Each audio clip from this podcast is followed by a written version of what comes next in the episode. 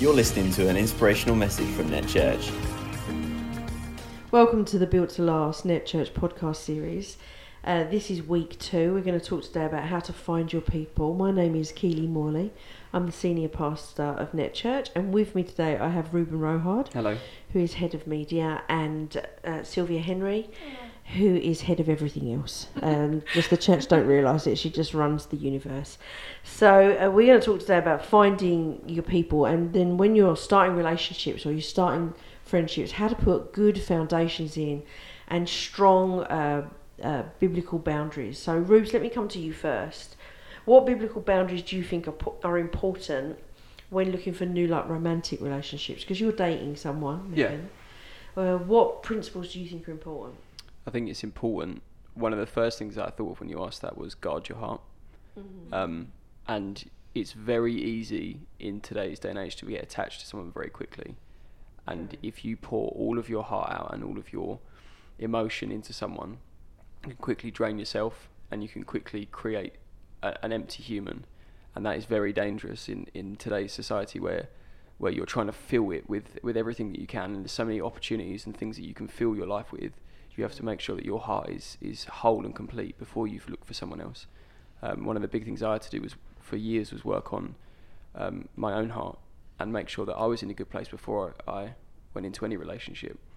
Because when you have two people that have a whole heart and they come together, that's Yeah. that's the, that's really where a relationship makes itself.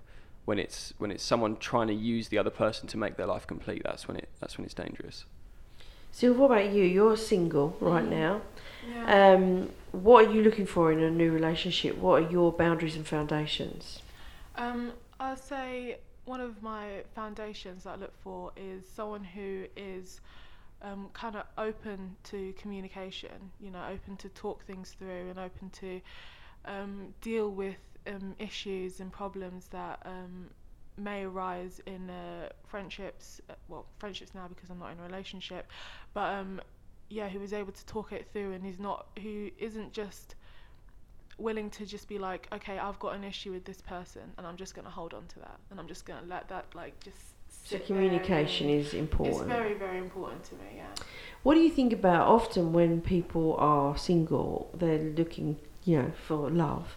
What do we think about when someone dates a non-Christian, someone who's not a believer? What what what's your thoughts on that? Um, I have mixed thoughts on that. Uh, I think, you know, we, we do need to go out into all the world and we do need to have relationships with non Christians. But when you have that, what I was just talking about with that whole heart thing, is if, if you don't have Jesus in your life, your, your heart's not whole. And so it, that's kind of, that's the first highlighted problem there is Yeah. that you've got one person whose heart isn't whole and you've got one person who's who may not be whole but they're trying to get there. And and those two those two different directions the bible talks about being equally yoked. Mm. And and i don't take that necessarily as you both have to be christian. What i take that is you both need to be going in the same direction. Mm. And if you're not going in the same direction then you're going to pull away and it's not going to work and i think that's when when you're both pointing towards jesus when you're both looking towards that same goal that's really that's going to help you a lot.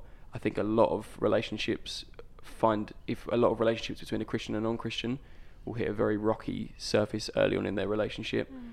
And they're going to be pulled one way or the other. Someone's going to be pulled mm. out of church or someone's going to be pulled in.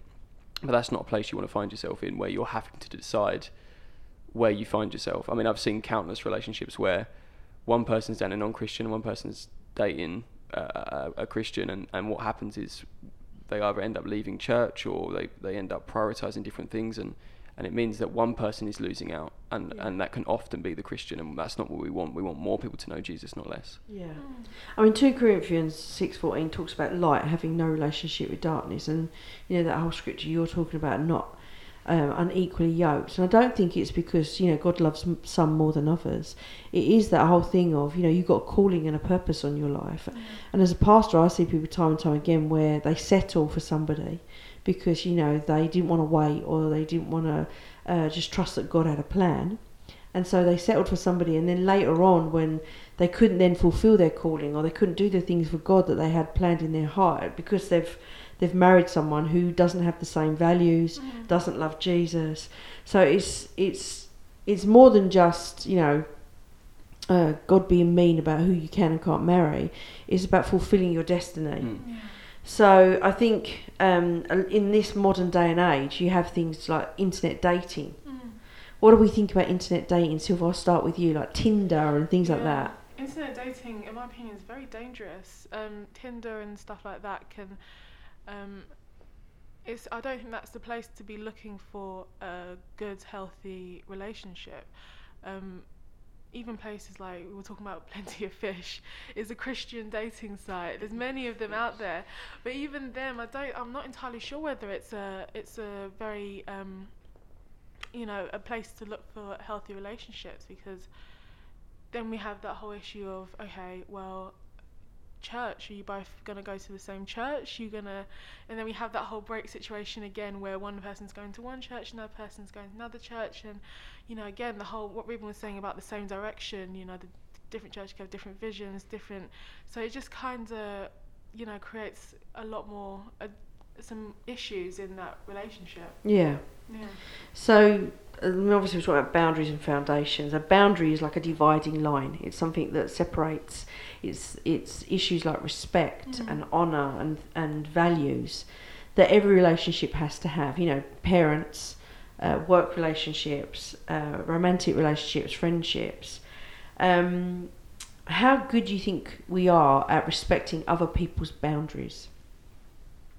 Rubes, I'll come to you. We could all do better at respecting Mm. other people's boundaries. Uh, but the question is, do we actually know what other people's boundaries are?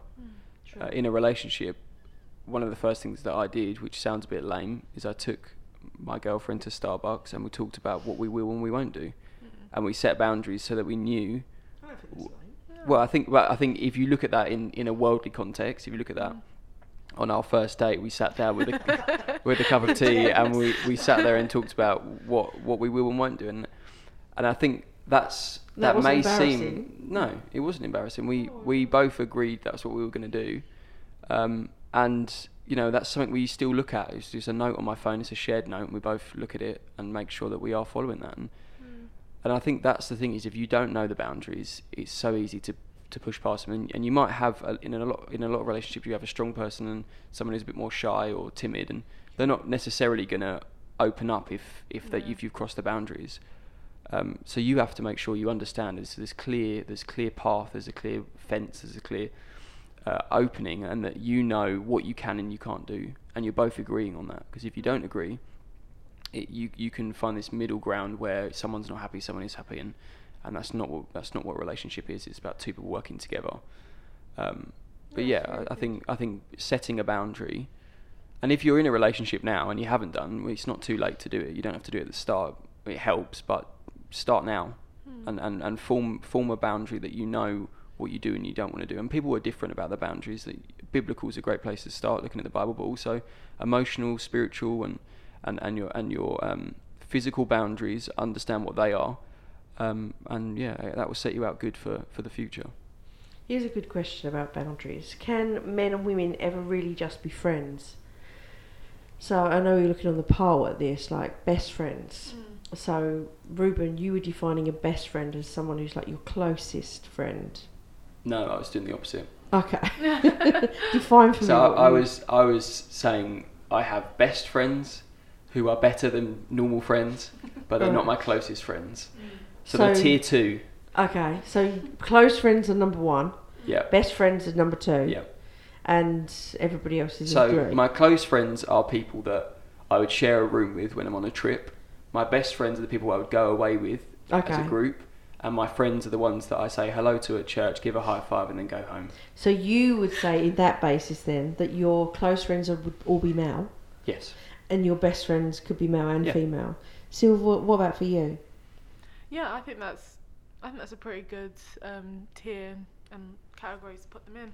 I think close friends should.